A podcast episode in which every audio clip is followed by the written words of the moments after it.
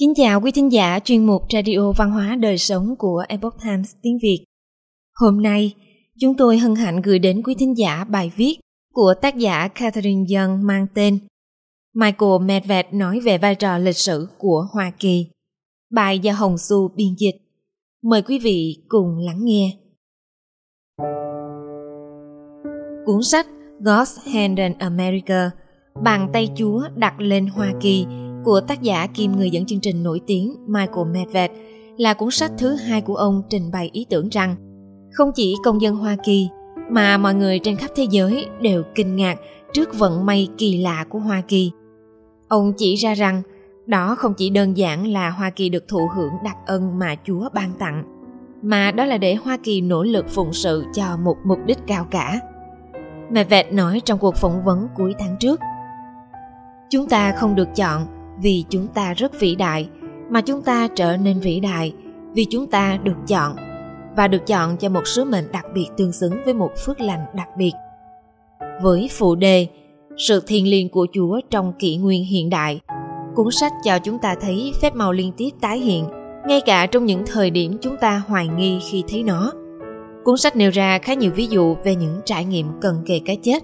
Tại một thời điểm nhất định đã đưa tới những tác động sâu rộng mà chúng ta không thể nhận ra cho đến nhiều thập kỷ sau, với kết quả phi logic đến mức chỉ có thể gọi là phép lạ. Medved nhắc đến những di sản vĩ đại của Tổng thống Abraham Lincoln, người đã chiến thắng một cách vô cùng bất ngờ trong chiến dịch tranh cử Tổng thống. Tổng thống Lincoln, người tự gọi mình là một công cụ khiêm tốn của thần, và một vài nhà lãnh đạo khác.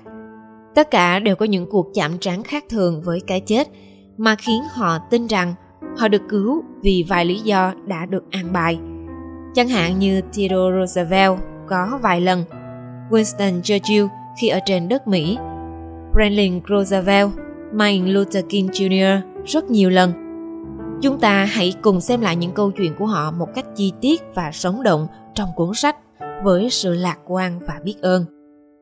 Tác động sâu xa một trong những câu chuyện ít được biết đến trong cuốn sách kể về ngoại trưởng của Tổng thống Lincoln, William Henry Seward. Seward bước vào con đường sự nghiệp dẫn dắt ông trở thành một thành viên trong nội các của Tổng thống Lincoln sau một trải nghiệm cận kề cái chết khi ông ngã khỏi xe ngựa.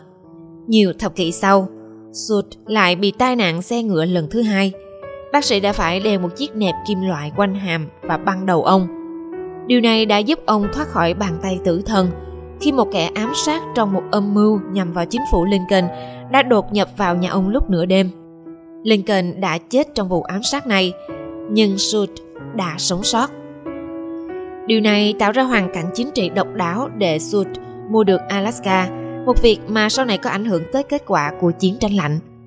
Kỳ lạ hơn nữa, Sud đã quyết định gần như bâng quơ về việc mua một cụm các hòn đảo nhỏ đảo san hô vòng Midway, nằm giữa California và châu Á.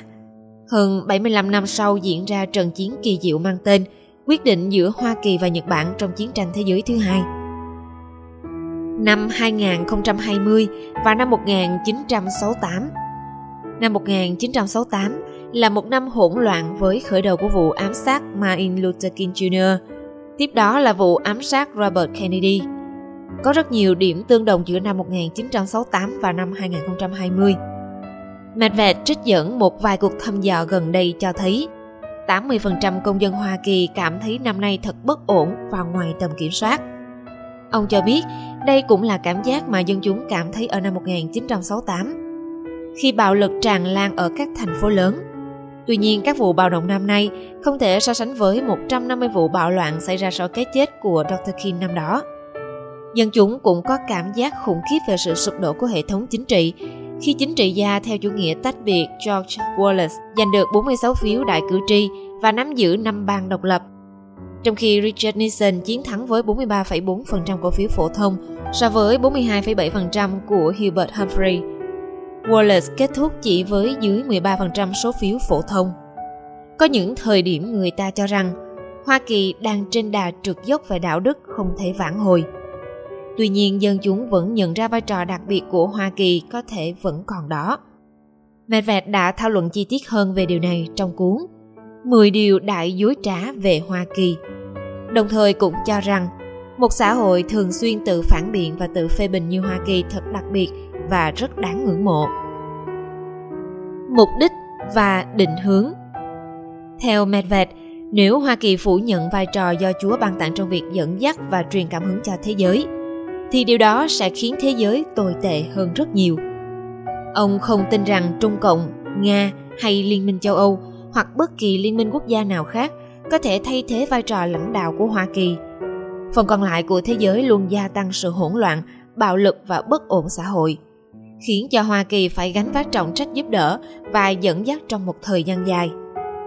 Ông nói, hầu hết công dân Hoa Kỳ không ý thức được là hàng trăm triệu, có thể là hàng tỷ sinh mệnh đã được cứu. Thật sự được cứu chuộc trong 50 năm qua từ sự nghèo đói tuyệt vọng, từ chế độ chuyên chế tàn bạo đến mức đáng kinh ngạc. Người Hoa Kỳ nhìn vào Trung Quốc hiện nay và họ thấy đó là một chế độ độc tài, tàn bạo và thối nát. Nhưng họ không hề biết gì về cách mạng văn hóa, về các cuộc thảm sát trên diện rộng vào thời Mao Trạch Đông hay của đế chế Xô Viết với ít nhất hàng trăm, hàng triệu người đã chết. Cái gọi là cuộc thử nghiệm cộng sản đã lan ra thế giới. Không có Hoa Kỳ thì sự trỗi dậy của lực lượng tà ác biến dị đó là không thể tưởng tượng nổi. Ông coi Hoa Kỳ giống như cách mà Tổng thống Lincoln đã viết về mình, là công cụ khiêm tốn của ý chí thần thánh. Medved nhấn mạnh, đừng nên hiểu lầm rằng Hoa Kỳ đặc biệt chỉ vì những đặc quyền của mình, mà là khi đã được lịch sử giao phó cho một sứ mệnh đặc biệt, thì Hoa Kỳ phải tìm cách tốt nhất để hoàn thành nhiệm vụ đó. Cũng như theo một gợi ý của Thủ tướng Đức Otto von Bismarck, người đã từng nói rằng công việc của một chính khách là lắng nghe bước chân của Chúa trong lịch sử, sau đó bám chặt theo sau Ngài. Quý thính giả thân mến, chuyên mục Radio Văn hóa Đời Sống của Epoch Times tiếng Việt đến đây là hết. Để đọc các bài viết khác của chúng tôi, quý vị có thể truy cập vào trang web epochtimesviet.com. Cảm ơn quý vị đã lắng nghe, quan tâm và đăng ký kênh. Chào tạm biệt và hẹn gặp lại quý vị trong chương trình lần sau. Kính chúc mọi điều bình an và tốt lành đến quý vị cùng người thân.